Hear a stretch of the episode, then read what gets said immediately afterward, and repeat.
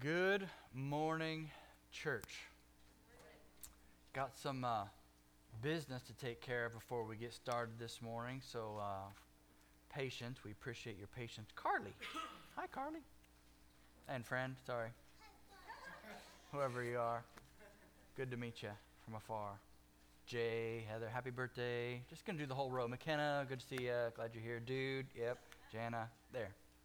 There. Did a bunch of people at once. Uh, business, family business. Uh, first up, we are going to pray. Go ahead, Dave. Whatever you look like a sniper coming in there. Uh, we are going to pray over Christopher, Rylan, Rucker, and Preston because they're making a big move and transition down to the city this week. At, now that doesn't mean we're losing you. We, you know, once you get into your routine, Grandma expects for you to be up here as many weekends as you can spare, but. Um, Chris is going to be doing some training for career transition. Ryland's going to be doing some work while he's doing that. And um, it's just easier for the family for them to be down in the city. Pray them back. Pray they prosper while they are there.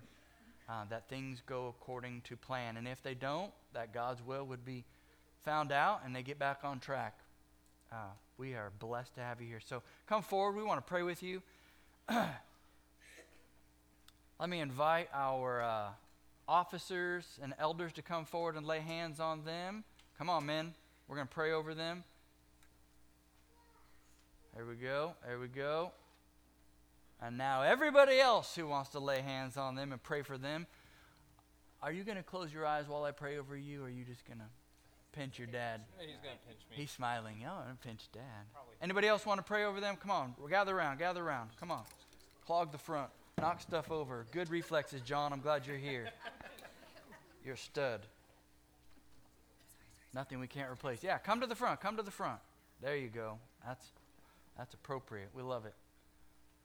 Ah. Yes, yes. We got the prayer chain going on here. Let me Let me pray. Heavenly Father, thank you for gracing us with this couple. Thank you for the ways you have brought them together, blessed them, and taken care of them. Thank you for the expansion of their family, these healthy babies. God, we ask for mercy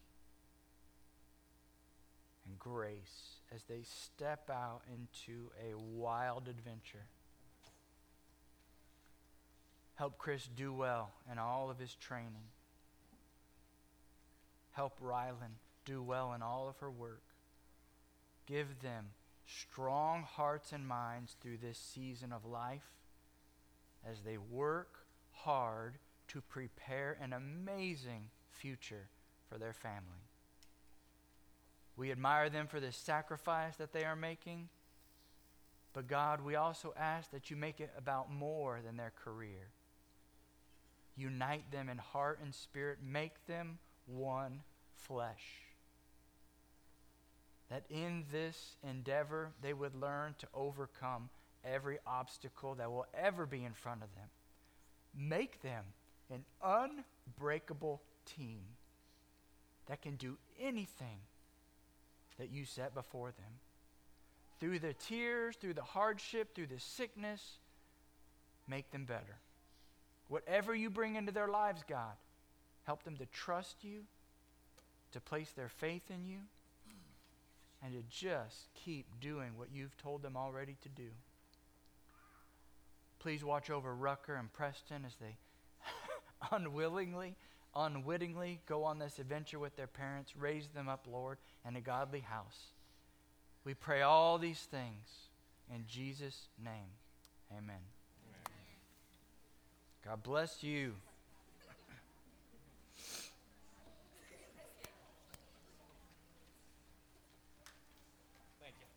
Thank you. Come back soon.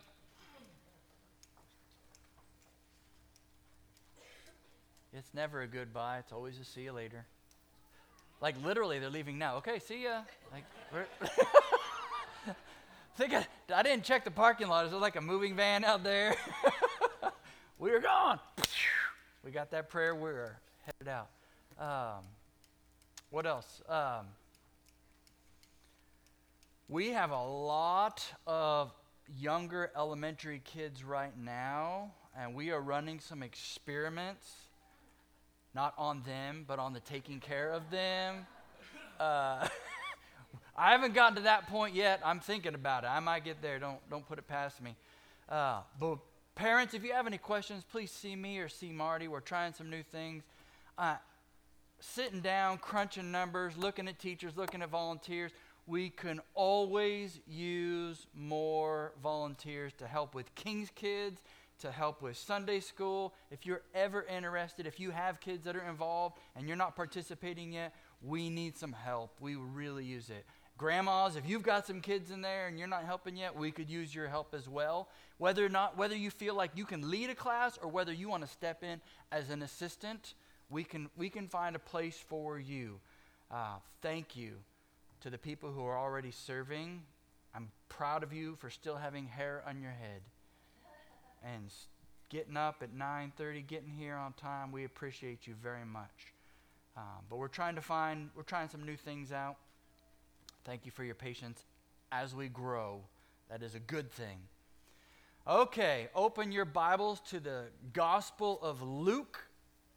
Luke chapter 1. Where's my reader? Anthony, here he comes, trotting up here. Uh, we're going to read verses 57 through 80 this morning. We got a couple baby showers to read about in the Bible. Yeah, I know. Babies. We're reading about babies in the Bible this morning. Should I dismiss you first? Do you want to hear about that, Jeremiah? All right, King's Kids, if you're in second grade on down, you are dismissed. Just a heads up if I don't get any volunteers, second graders are going to have to stay in church very soon. You second graders are about to get stuck with us.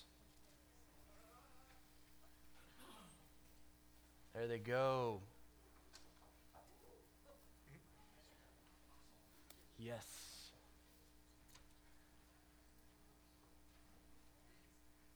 Okay.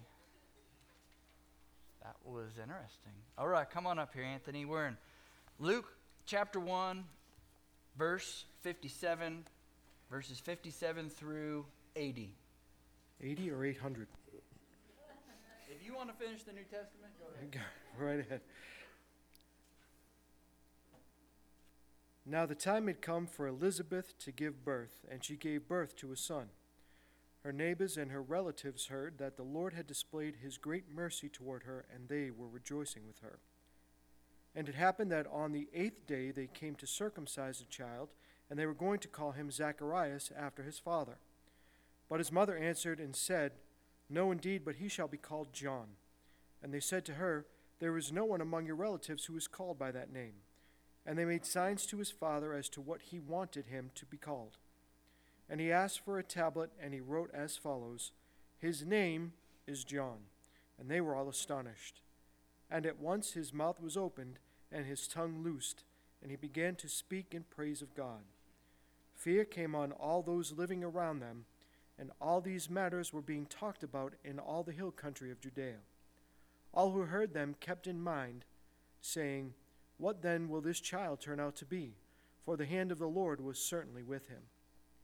And his father Zacharias was filled with the Holy Spirit and prophesied, saying, Blessed be the Lord God of Israel, for he has visited us and accomplished redemption for his people, and has raised up a horn of salvation for us in the house of David his servant.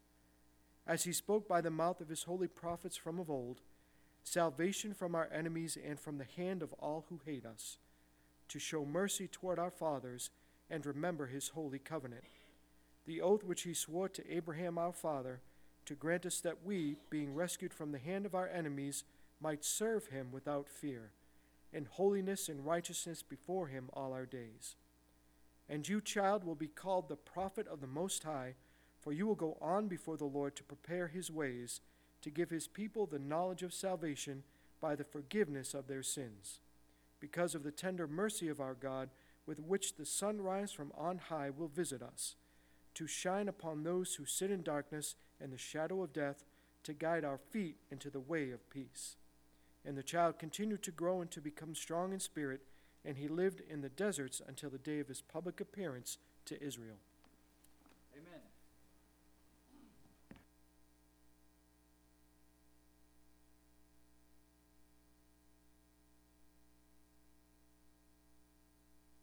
John is born. this first section that we're covering this morning. John the Baptist. He's not been called John the Baptist yet. That's not his official name. He is John, son of Zechariah, uh, which is an interesting name. John is born in verses 57 through 66. They have to, Luke gives us a little explanation there. A lot of Jewish tradition going on. Usually you name the son after the father. Uh, usually you circumcise the child on the eighth day, and that's when the name becomes official. His mouth is loosed, his tongue is open, uh, because the, when nine months earlier, when mom became pregnant supernaturally, the angel shut the dad's mouth. Can you, can you just imagine having a pregnancy where your husband doesn't say squat for nine months?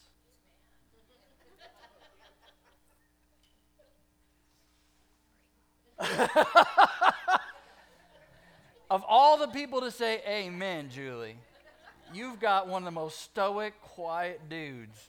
Like, I don't know what you did, Richard, to deserve that, but community service. Thanks for taking one for the team, brother. Uh, anyway, yeah, that's that's that's very. There's some fascinating information tucked into this passage. Uh, what about this name? Well, it's more than just the name John. If you write it down, it's actually Yohanan, Y O H A N A N, which which means, and that's the Greek form of a Hebrew name, which is actually abbreviated. The shortened form of his Hebrew name is Yohanan, which means the Lord has given grace. It's a sweet name. Still a popular name uh, in many, many different cultures around the world. The Lord has given grace. Becomes Johann. That was my dad's middle name. That was an interesting one. Uh, becomes John.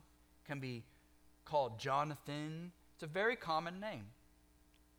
But it's not a family name in that family. That's what makes it unusual it was very common to pass on the family name. And for the mother to speak up first and say, No, his name will be John, everyone's like, Let's ask dad. Every dad wants their kid to be junior, right? Not. Uh, praise the Lord, I am not Donald Johann Bruin third. I could. It was. It, it was a tight race there. I am not the third. My dad was a junior and he broke the curse. John sticks. His dad signals for writing pad, John. Confirmation. Nice. And that would be the first thing that would really stand out to everybody at this baby shower. Like, whoa, that's that's remarkable. Here we are gathering to celebrate his circumcision, his entering into being part of the people of Israel. It's a religious thing, it's a family thing, it's a big, big deal. And they drop the name bomb. Nobody saw that coming. That's unusual. Well, why would they name him that? The Lord has given grace. It's fulfilling some of the, the prophecy that's going on about this baby not a family name, and also signals that the things this kid is going to do are going to go way beyond tradition, way beyond what is expected of his family. He's different, he's special from birth. His mission and his power will go outside of the natural order. And then the dad cuts loose. He hasn't been able to speak for approximately nine months. And in verse 67, his father, Zechariah, was filled with the Holy Spirit. Remember, the angel said, This child is going to be full of the Spirit. Mary came to visit Elizabeth. Elizabeth, the mother, was filled with the Holy Spirit. And now the Father is being filled with the Holy Spirit. Those are supernatural actions indicating God is at work doing something way more than just a baby shower. Way more. And he launches, filled with the Holy Spirit, the dad launches into this long prophecy in verses 68 through 79, where God is blessed. What's most notable to me, and the first thing I thought of as reading through that, like his own child is barely mentioned. Who goes to a baby shower and doesn't celebrate the baby? This guy. But that's your own son. Yeah, but he's more than my son. There's more going on here than just a family, tight knit celebration of new life. That's there, don't get me wrong. But there's more going on. There's more going on. His son is mentioned in verses 76 and 77 when he says, And you, child, baby, will be called the prophet of the Most High, for you will go before the Lord to prepare his ways. So, yeah, there's a lot prepared for this kid, but it's really not even about this kid. It's about this kid is going to prepare the way for somebody greater. This kid is doing something for God Almighty. What makes this kid special is his, his connection and his preparation for something even more anticipated.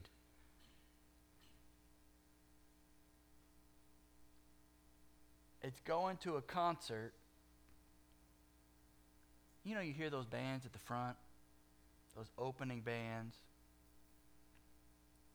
What do we call them? Just opening act? The warm up bands. I like that even better from an artist. Yeah, we're the warm up band, warming up the crowd. Every, you know everybody's there for the headliner, right? And the only people in the front were always like their mom for the warm up band. You know, their mom, their wife is there. They're now introducing the warm up band. And like three people go, yeah.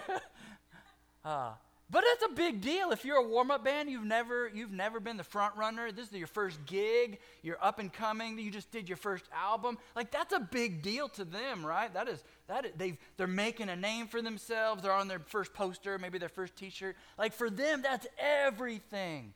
Like for this family, they're pumped. Bigger picture, John is the warm-up. It's exciting. It's supernatural, but he's still preparing the way for something greater. So when his dad is filled with the Holy Spirit, he doesn't make much of his own kid. He makes much that his kid is about to make much of the Lord. And to be honest, what parent wouldn't want that? For your kid to make much of the Lord. These are older parents. These are mature parents. They've not been able to have a child their entire lives. They, they, they called themselves beyond the point of being able to have kids, and God supernaturally allowed them to have this kid in their old age. So just think of them as grandparents.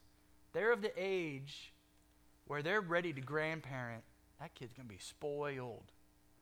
He's going to be loved. He's going to be special. Nevertheless, listen to some of the things the dad says in this prophecy. He's filled with the Spirit.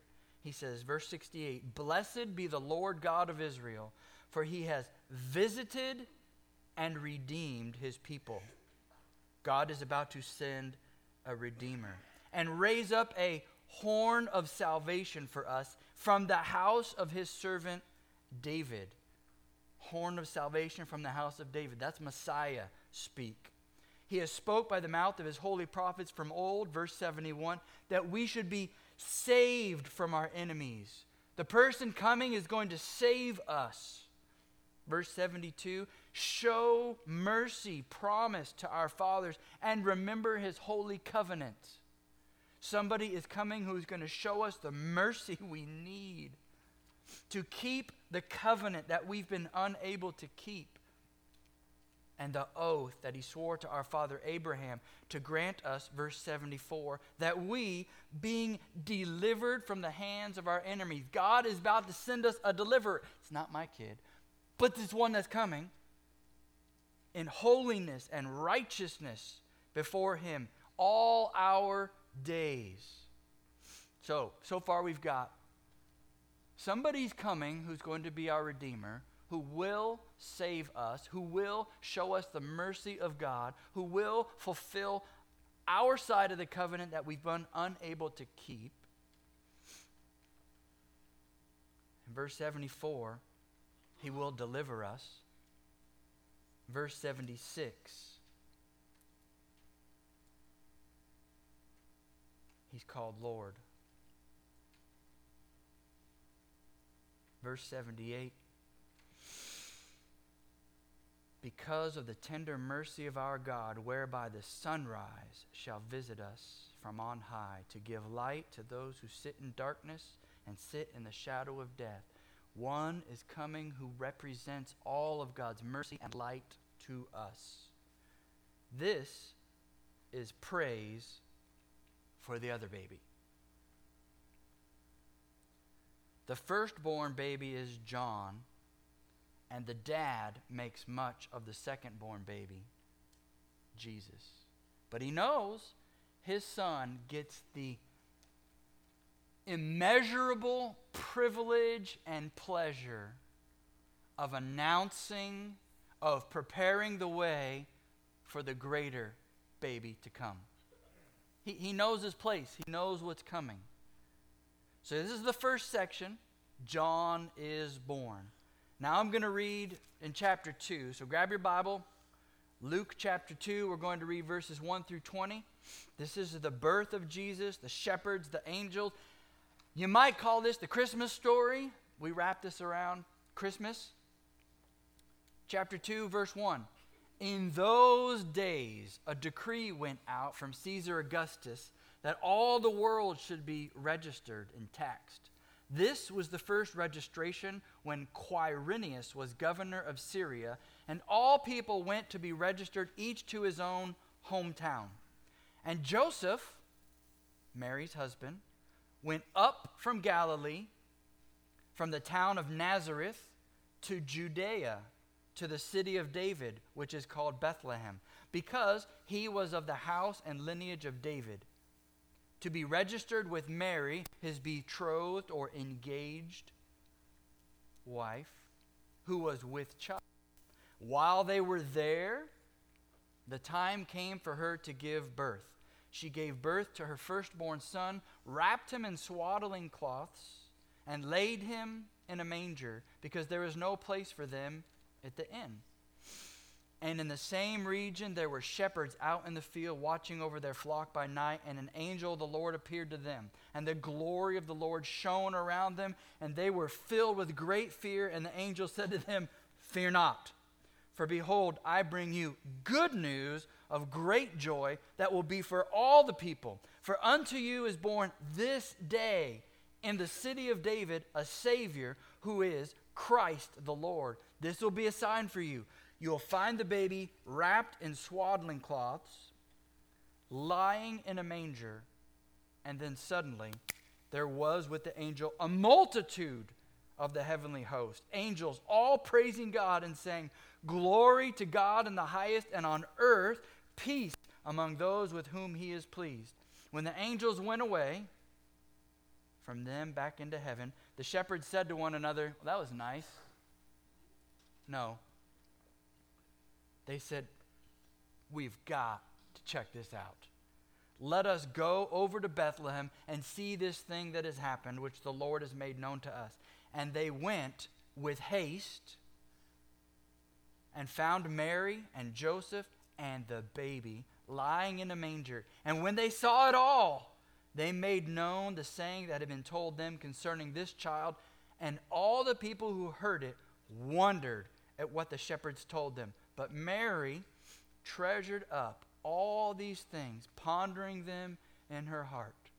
And the shepherds returned, glorifying and praising God for all that they had heard and seen as it had been told them. So, verses 2, chapter 2, verses 1 through 20, Jesus is born. Jesus is born. 1 through 7, 1 through 7, God owns the details of life. Caesar Augustus, Quirinius, Syria, Joseph, Galilee, Nazareth, Judea, Bethlehem.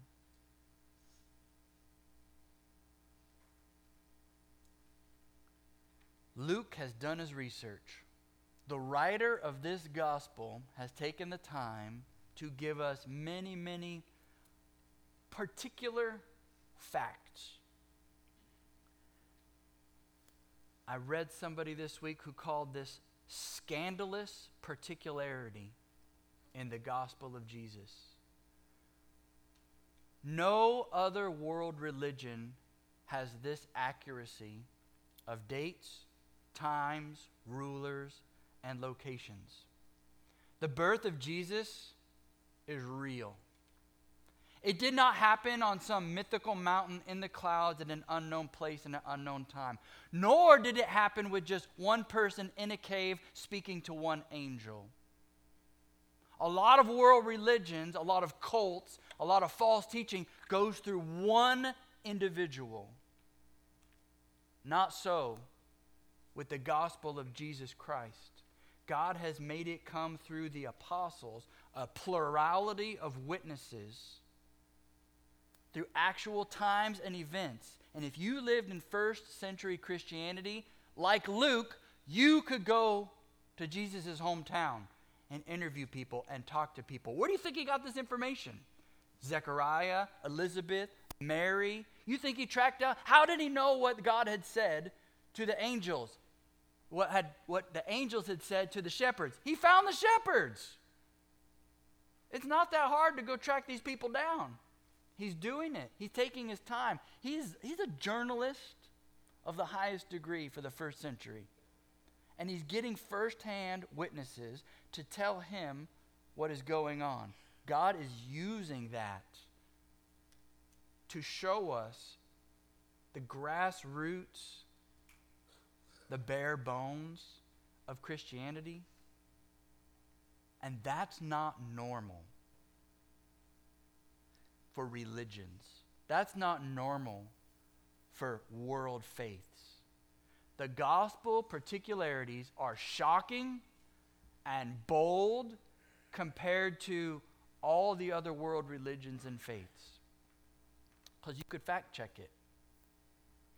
We, our faith, is based upon eyewitness accounts as recorded in the New Testament. There's no other document on planet Earth as criticized, as examined, as supported as your New Testament. It's phenomenal. We, we miss that when it's a book that we have around. We miss that when it's a book that's about religious things. It is full of supernatural. None of the facts of the gospel will change your heart. There's no amount of proof that I can give you that God exists to make you believe. There is an element of faith that you just have to swallow, that you just have to accept. Even though Luke pours all this detail in here, the, the details don't change your life. But the baby does. Believing he is who God says he is, that's what changes us. Verses 8 through 20 glory to God through a baby. don't get me wrong, all babies bring glory to God. They are amazing, beautiful, precious, valuable, worth spoiling, worth loving, worth taking care of. All babies bring glory to God, but this one is special. This one is special. Verse 14, he's so special that angels can't help but sing Glory to God in the highest. And on earth, peace among those with whom God is pleased. This baby is bringing blessings to the universe that impact earth. Everywhere. Glory to God in the highest, and on earth, peace. that's the angels, just flying with a set of wings, worshiping with a set of wings, gesturing with a set of wings. Glory to God in the highest. And oh, how blessed you people are. You get Jesus. You're getting the Son of God. And what's that going to do? Glory back to God. This, this is going to be the cycle of this baby's entire life. He lives to give glory to God in the highest and to offer peace to humanity. He lives to talk about how good God is and invite all humanity into God's presence. He lives to proclaim the goodness and the, the boldness and the perfections of God. And then he, he carefully he carefully handles broken people so he can bring them to his heavenly Father. This, this is the cycle that this whole child's life is going to follow. It's not a one time thing. The angels just get the chance to say it first. They get to say it first. It's amazing through a baby. Um, look at verse 20. The shepherds, they do their thing.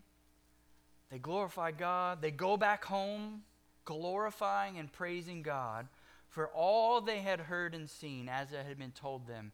Got me thinking about these shepherds, like everyday dudes, right? Did they have deep theology? I don't think so. I don't think I don't think they had a lot of deep theology. But they did have a belief in the Messiah. They did believe someday God would send someone in the line of David to answer all the prayers of the nation, to do all the things that were in Zechariah's prophecy, to deliver them, to save them, to help them.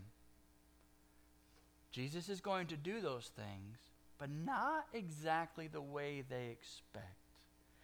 Most of the Jewish people of that time are expecting deliverance from Rome. Jesus is delivering them from Satan.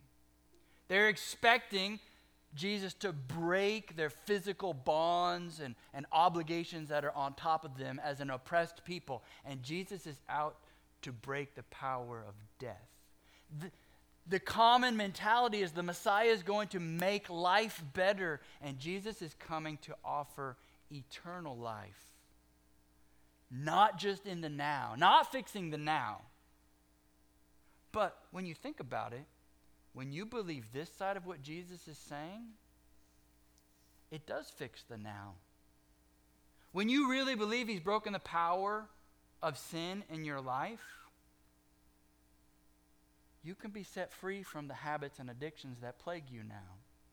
When you believe you have one Lord and Savior and Master, it sets you free from the comparisons and the culture that expects so much from you. Many masters or one master.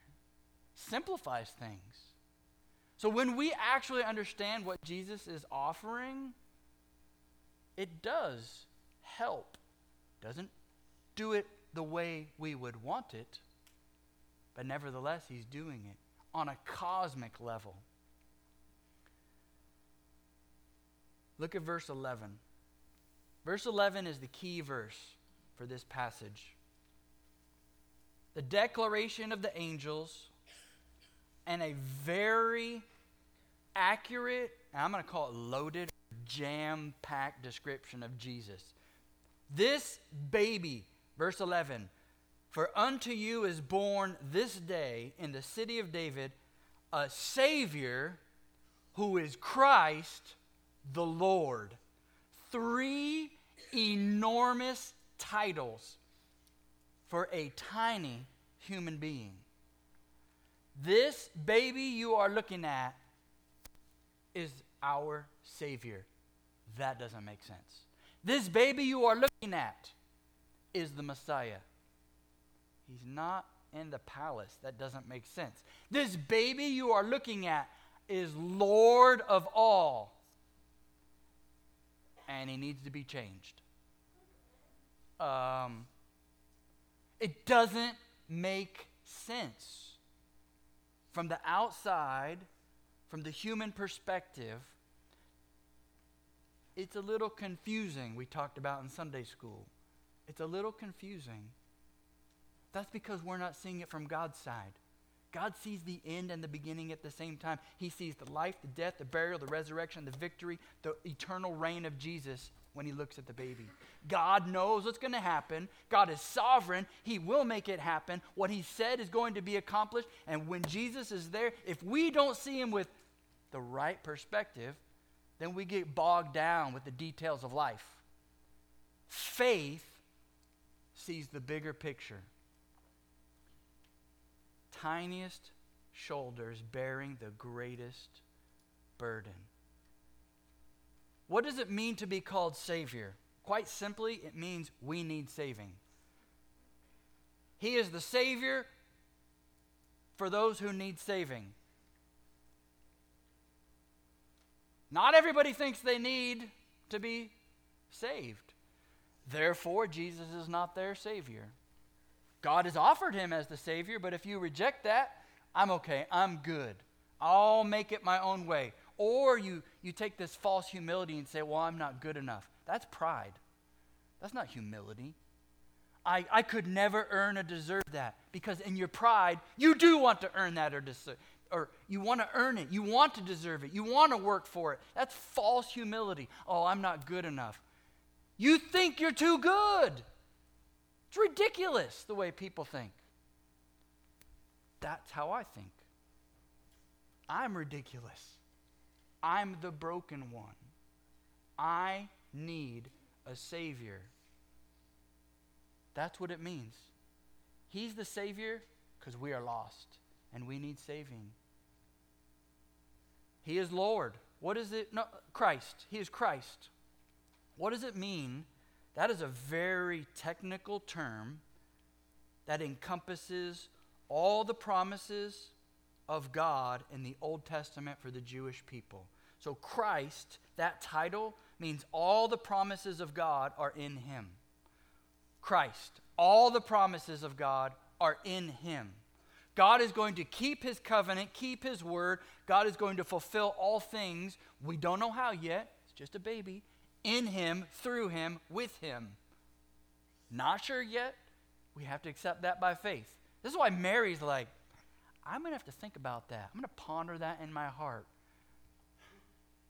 This is deep, deep theology that we don't think fits into a baby. But this is why in Isaiah 9 6, Isaiah 9 6, this Old Testament, people, a child is going to be born, and his name shall be called Wonderful Counselor. A child is going to be born. The child's name is going to be Almighty God.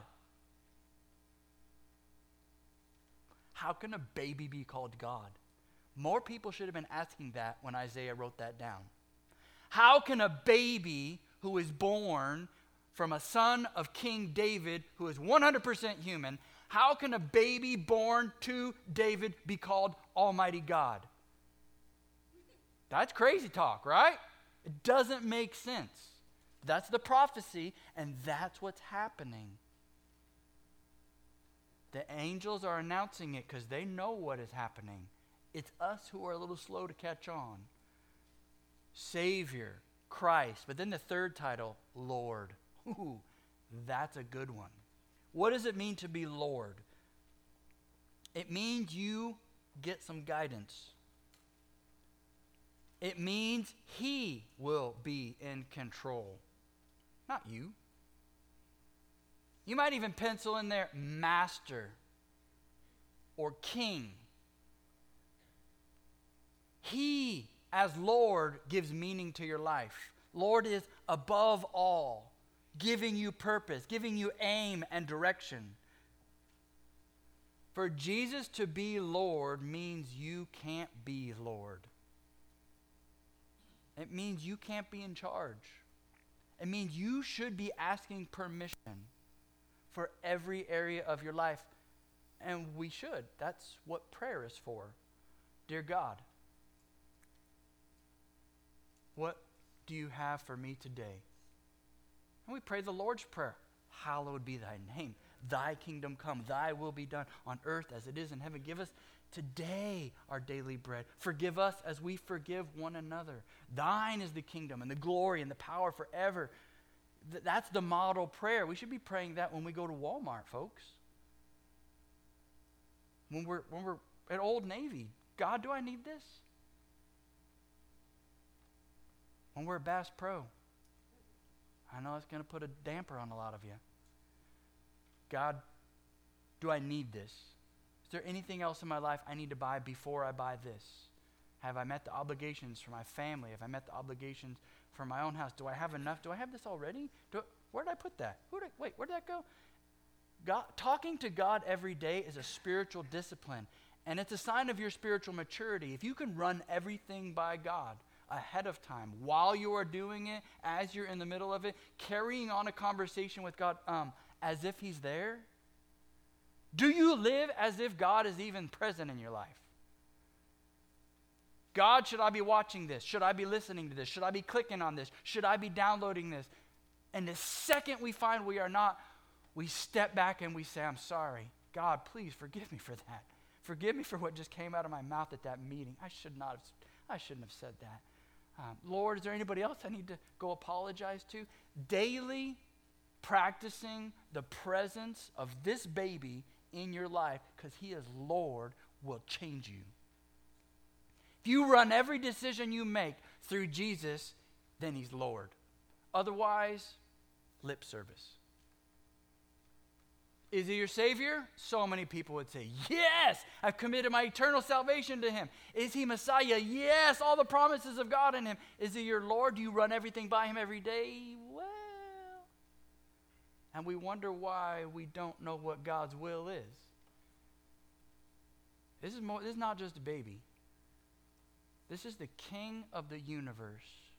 And it is a privilege, an honor, and a good thing that we can come to him, that we can bring our life to Jesus.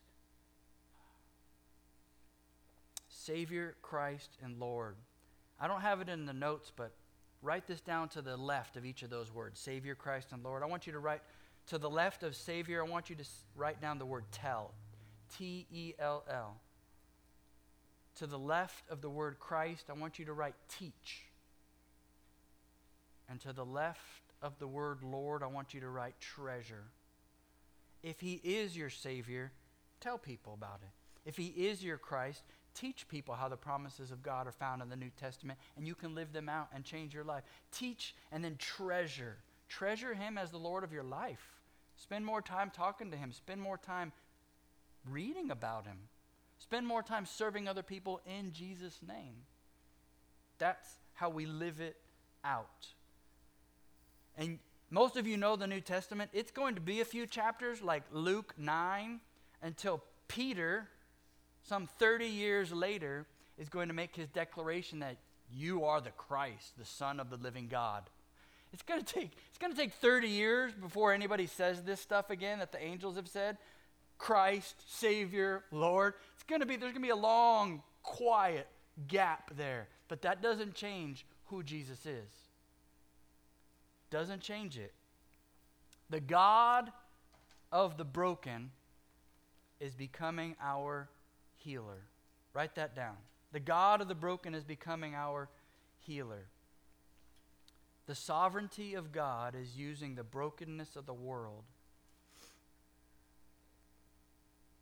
to break his son, to break the power of sin, to break the power of death, and to break open a pathway to heaven. Here's some grace. And here's me. Oh. Somebody posted uh, somewhere this week. Oh, it was Ann. Ann. Jesus is the vine, and we are the branches. Ugly, dry. Yeah, that's definitely me, branch, but not quite me. Um, I've lied, I've cheated, I've stolen, I've lusted, I've murdered in my heart, I've dishonored my parents. In every way, shape, or form, I've broken all the commandments, which means I am broken. And that's never going to be put back exactly right ever again. Never. I can glue it. I come to Jesus and I ask for some grace. We have this view of Christianity that if we just come to God, He'll fix us. He'll put us back together, and He does. He'll give us the grace that we need, and He does. He'll heal us, and He begins to. And it takes a while. It's tricky. It's not quite a perfect match. You know what I'm saying? Like, oh man, God, I need to try that again. And He keeps working at it. We have our part. We're supposed to pray. We're supposed to read. We're supposed to listen. We're supposed to be in fellowship. We're supposed to love one another. We've got a part to play in all this. We're supposed to, to give and to serve. And we have this idea that God, like Jesus, is this heavenly tape dispenser, you know? And Jesus is like there to make us good. Oh, thank you. Jesus is my Savior. And life just rattles you again, right? You know, you got that feeling? Like, I thought if I came to you, Lord, I need to repent. I need more grace. I need more grace. And we have this idea that God just needs to give us more, give us more to get us straight again. Now, what's going to happen if I shake this again? Yeah.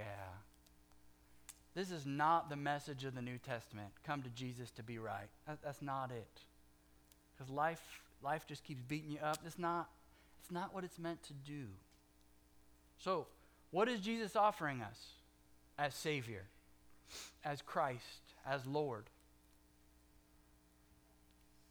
This. Jesus is not inviting us to get fixed. He's inviting us into union with Him. Now, how strong is that? How different is that? from the everyday Christian life where we just keep applying some grace and we just pray for more grace and it comes apart and it comes apart. Savior, Christ, Lord. This goes where this goes. This is now backed by this. This is now strong as this. That's the role of the Holy Spirit, not just to fill you, but to unite you to Jesus. This is why we read and we study and we pray and we serve and we try to live out all that God has for us, to be in union with Jesus. Not just so He fixes everything, He makes us one with Him. That's why this baby is being given. And from the very, very beginning, last line in your notes this baby is sacrificed to make us whole. God has a plan to crush his only son so that he can ha- adopt many, many more sons and daughters. Salvation is only available in the blood of Jesus and he is going to have to shed his blood in order to make a way for anyone to have access to the Holy Spirit, which unites us to Jesus Christ. They go hand in hand. He's not out here floating around looking for ways to make your life better. The Holy Spirit is looking for ways to unite you to Jesus. Because this baby matters. He is already Savior, He's already Christ, He's already Lord. Or is he? Let me ask you that. Personally, this morning, is Jesus your Savior, your Christ, and your Lord? That's a heavy question for a lot of people. we can go Monday through Saturday and do a lot of crazy things and think a lot of selfish thoughts. But is Jesus, is this baby, is he your Lord now? Because he's not a baby forever. He is Lord forever. Stand with me. we're going to bow our head and close our eyes for just a moment and evaluate whether or not Jesus is your Lord. You ready to do some business with God? We need to. We need to do this regularly. Is Jesus your Lord? Close your eyes, bow your head. I got somebody who's excited about that. She had to tell me right now he is. So close your eyes. Reconnect with Jesus right now. Where in your life have you strayed away from the cross? Where in your life have you strayed away from Jesus being the king of you? Where in your life are you compromising? Where in your life are you broken? And you need fixing. Jesus was broken so that he could make you whole. Where are you with Jesus today? Is he your Lord? Not just giving him lip service. We can do that. But what about your life?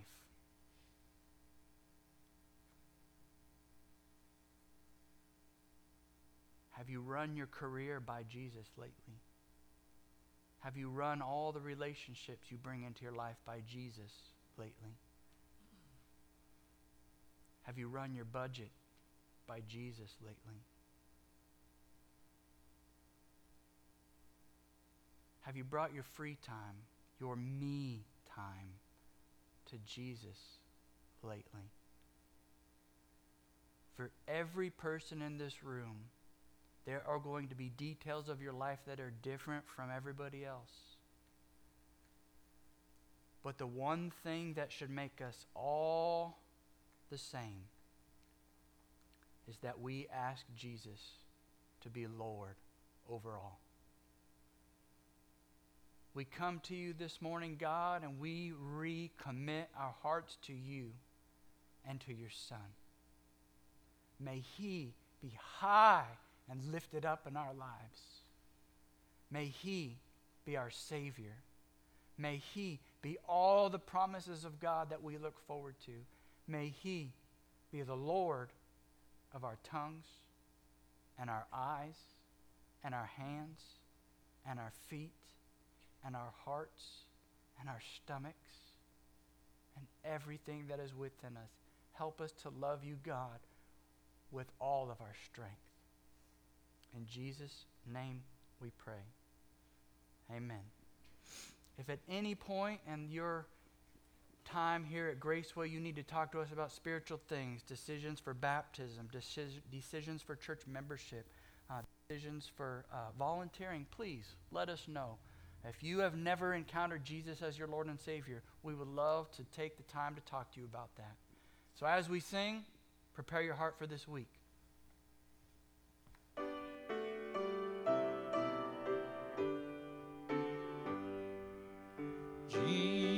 Jesus, what a friend for sinners. Jesus, lover